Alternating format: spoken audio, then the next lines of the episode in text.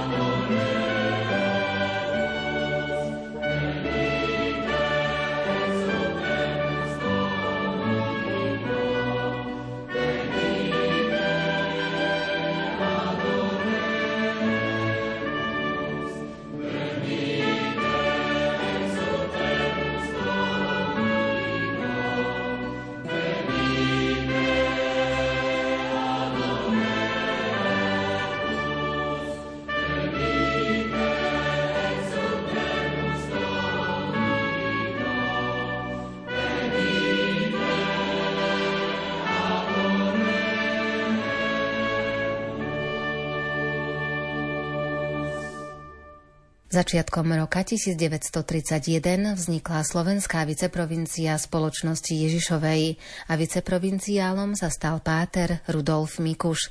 S jeho nástupom sa pozornosť Rehole začala sústreďovať na mladú generáciu a evangelizáciu v mestách. Osvedčenými prostriedkami duchovného vedenia mladých boli najmä mariánske kongregácie a alumnát Stanislavov, odkiaľ prichádzali mladí ľudia aj do noviciátu Rehole. Páter Mikuš inicioval založenie Mariánskej kongregácie medzi vysokoškolákmi na internáte La Franconi. Kaplnka kongregácií bola v dome na Kostolnej ulici v Bratislave. Príjmanie nových členov sa spájalo s veľkými slávnosťami. Jezuiti podnecovali obnovu vieru aj v týchto laických skupinách. Dlhú tradíciu majú mariánske kongregácie, ktoré pred druhým vatikánskym koncilom svetovej reholi veľmi intenzívne pracovali. Na Slovensku došlo k ochromeniu tejto práce práve totalitným režimom a po páde totality sa tieto skupiny aj obnovili. V spomienkach členiek pretrvávali mariánske kongregácie aj cez obdobie totality. Sestry s kongregáciou Jezu obnovili na verejnej schôdzi bývalých a žijúcich členiek Mariánskej kongregácie Imakulata v máji 1991 ich činnosť. Medzi základné povinnosti členky Mariánskej kongregácie patrili každodenné modlitby, meditácia alebo čítanie svätého písma či inej náboženskej literatúry, večerné spytovanie svedomia, spoveď aspoň raz za mesiac a sveté príjmanie na prvý piatok v mesiaci apoštolát v rodine a apoštolát v prostredí modlitbou i osobným príkladom, vhodným slovom a životom. Marianské kongregácie dostali aj nové meno, dnes ich poznáme pod názvom Komunity kresťanského života alebo skratke CVX. Práve oni združujú mladých v takom pokročilejšom veku aj v Bratislave, aj v Prešove, aj v Piešťanoch. A ako administratóri oni podnecujú stretávanie ďalších mladých ľudí v týchto lokalitách.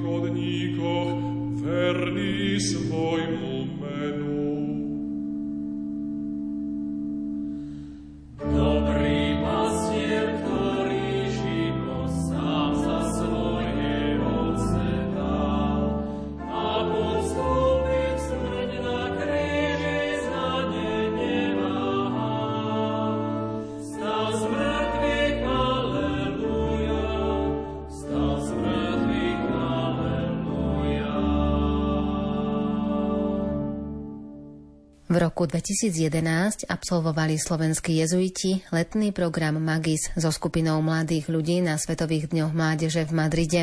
Vtedajší generálny predstavený Páter Adolfo Nikolás v októbri 2011 v osobitnom liste vyzval provincie a regióny spoločnosti Ježišovej, aby využili potenciál podujatia a aby podľa svojich možností podnecovali mladých duchovne rásť. Dospel k presvedčeniu, že pán povoláva celú spoločnosť Ježišovu venovať väčšiu pozornosť službe mládeži. Spoločenstvo mladých účastníkov z madridského stretnutia živo komunikovalo aj cez skupinový mail a stretnutia, ktoré sa niesli pod názvom Magis, boli začiatkom nového diela na Slovensku. Skupinou venovania sa mladým je spoločenstvo Magis, kde sú vekovo mladší mladí ľudia a je v tomto spoločenstve aj zavedený štvoročný formačný cyklus. V Trnave zase jezuiti vedú Univerzitné pastoračné centrum, ako aj spoločenstvo rodín. Práve spoločenstvu rodín sa venujú osobitným spôsobom omšami aj v Bratislave, v Košiciach a v Ružomberku. O službe rodinám asi najviac pozornosti venujú zahraničné aj ročenky, kde sa informuje práve o tomto cennom apoštoláte rodín. Pozornosť slovenských jezuitov viac raz priťahovala aj podkarpatská oblasť Ukrajiny. Ako prvý chodieval do tohto regiónu po roku 1991 páter Jozef Dojčák. V Užhorode zriadil katechetické centrum a v Antalovciach sa pustil aj do výstavby kostola. V ďalších rokoch sa na Ukrajine vystriedalo viacero jezuitov. Počas 7 letných týždňov v roku 2015 pokračoval v misii na Ukrajine Oleksij Kurzakov, rodák z tejto oblasti. Niekoľko dní slúžil vojakom na vojenskej základni medzi Mariupolom a Krymom na Azovskom pobreží. S podporou slovenských i ukrajinských dobrodincov sa venoval študentom a mladým pedagógom v Luhanskej a Doneckej oblasti. Rehoľa je otvorená aj pre novšie možnosti, akými v nedávnej dobe boli ústretové kroky migrantom z Ukrajiny, ktorí prichádzali sem a poskytovali sme im ubytovanie či už v Bratislave, v Trnave, v Prešove a inde. Tento fenomén sa ukazuje do budúcna ako rastúci a pozbudzuje nás aj súčasný otec generál, aby sme mysleli na túto službu práve utečencom, ktorí vo vyspelom svete pribúda a stále prichádzajú noví, či už z východu alebo z juhu kontinentu.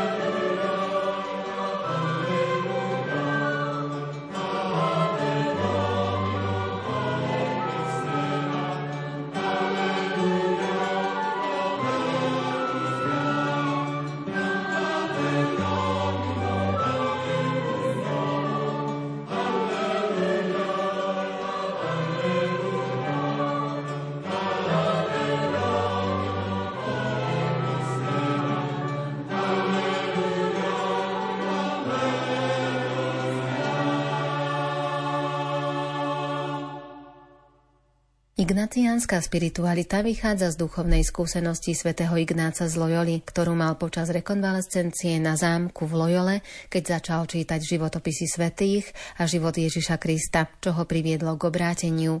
Túžba svätého Ignáca po ľudskej kariére a sláve sa zmenila na túžbu slúžiť Bohu a žiť na jeho slávu. Symbolickým spôsobom to urobil na mariánskom pútnickom mieste Montserrat, kde zanechal svoj meč a v chudobného pútnika bdel pred milostivou soškou Panny Márie. Potom sa utiahol do nedalekej Manrezy, kde prežil svoju mystickú skúsenosť, ktorú pretavil do knižočky duchovných cvičení. Práve v nej nachádzame základ ignaciánskej spirituality, z ktorej môžeme čerpať ešte i dnes. Svet Ignác, keď je písal stanovy, tak tam uviedol, že rehoľa je založená na obranu a šírenie katolickej viery. My dneska vidíme túto úlohu práve v obnovovaní viery, ktorú si žiadajú všetky generácie. A práve pre tú obnovu viery slúžia aj exotičné domy, stretávania na rôznych obnovách, či už sa konajú v jezuitskom priestore, alebo sa cestuje do iných lokalít, aby sa tieto obnovy dávali skupinám, či už starších alebo mladších ľudí, alebo kňazom dieces. Takže to dielo Sv. Ignáca vidíme dnes práve v obnove.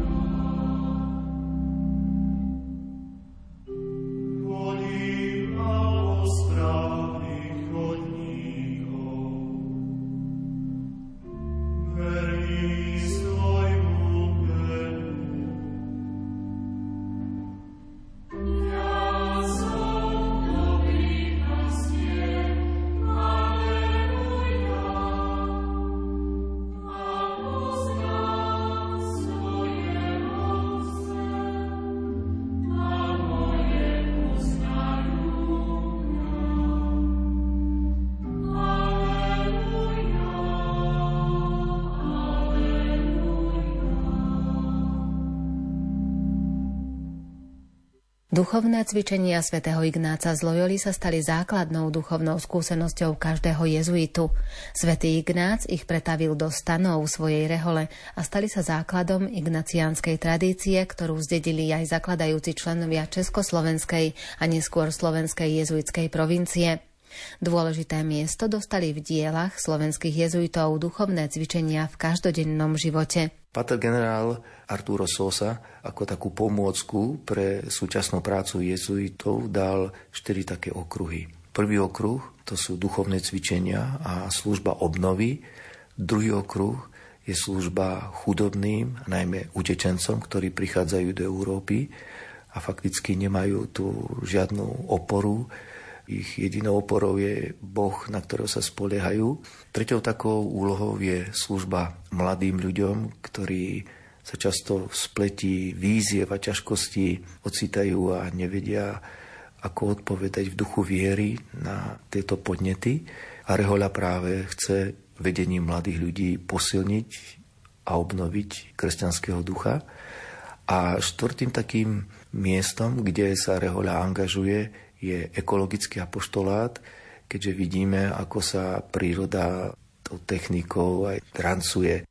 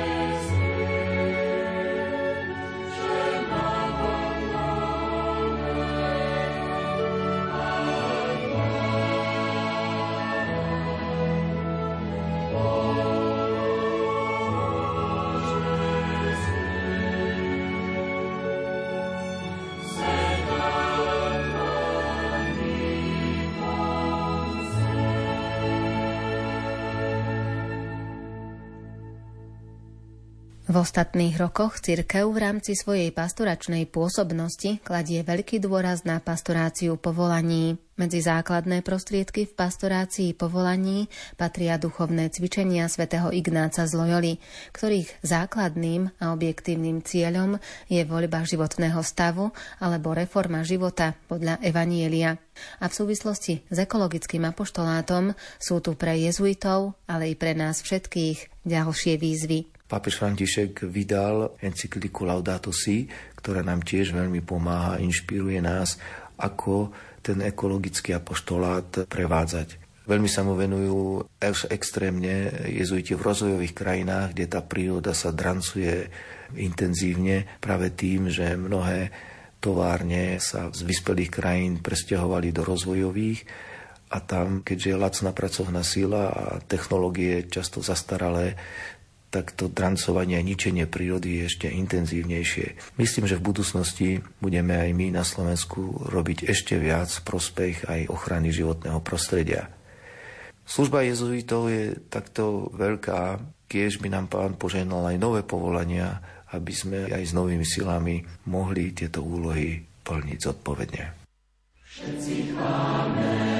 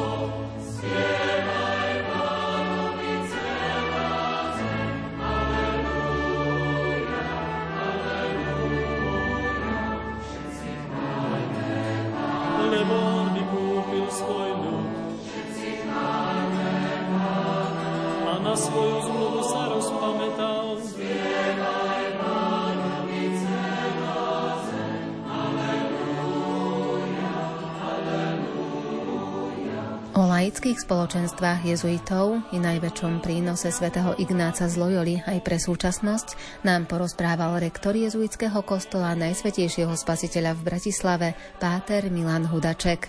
Zaznela hudba podľa výberu Diany Rauchovej. O zvukovú stránku sa postaral Marek Rímovci a za pozornosť vám ďakuje Andrea Čelková.